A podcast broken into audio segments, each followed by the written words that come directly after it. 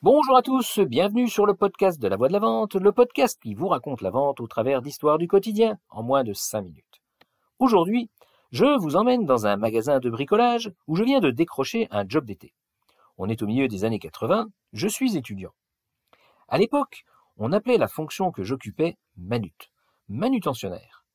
Ça consistait à passer ses journées à ranger du matériel de bricolage dans les rayons, mais j'aimais bien.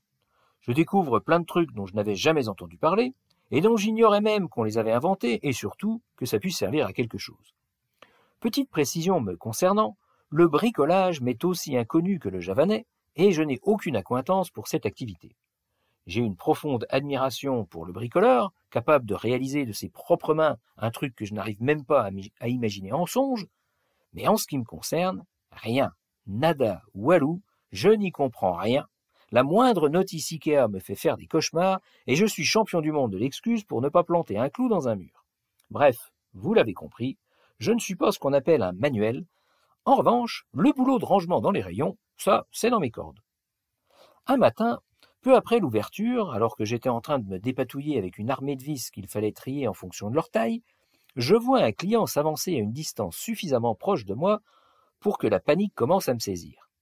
Je sens qu'il va me poser des questions techniques et je me débrouille pour me faire tout petit et qu'il comprenne que je ne suis pas du tout l'interlocuteur à choisir.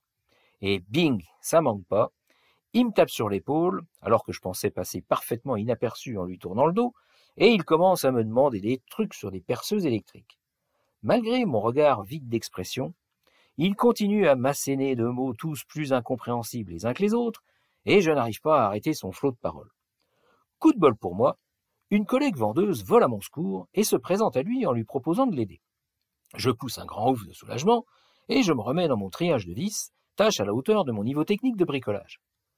Mais, comme j'ai toujours une oreille qui traîne, je ne tarde pas à être interpellé par la discussion entre ce monsieur et ma collègue vendeuse. La voici en substance. Bonjour monsieur, puis-je vous renseigner? Non, ça va, mademoiselle, je vous remercie, je, je pense que je vais. je devrais y arriver tout seul.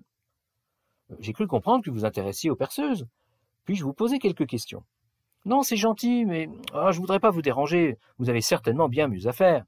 Ben, en fait, non.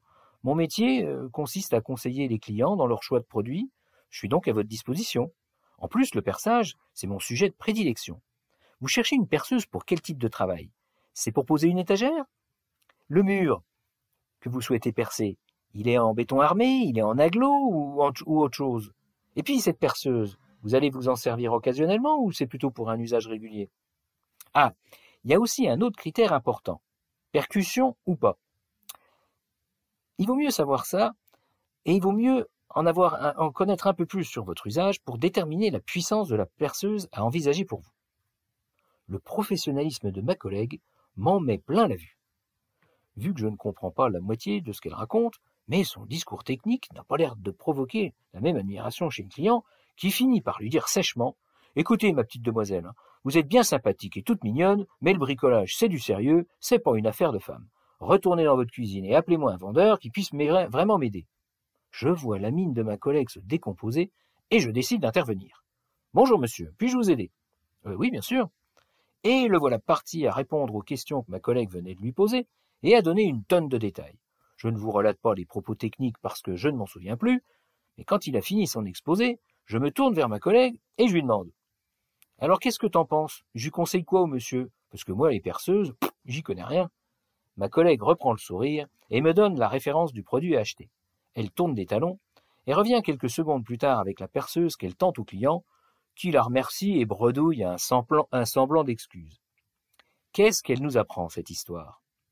Eh bien, même face à un client stupide, on s'adapte et on trouve une solution.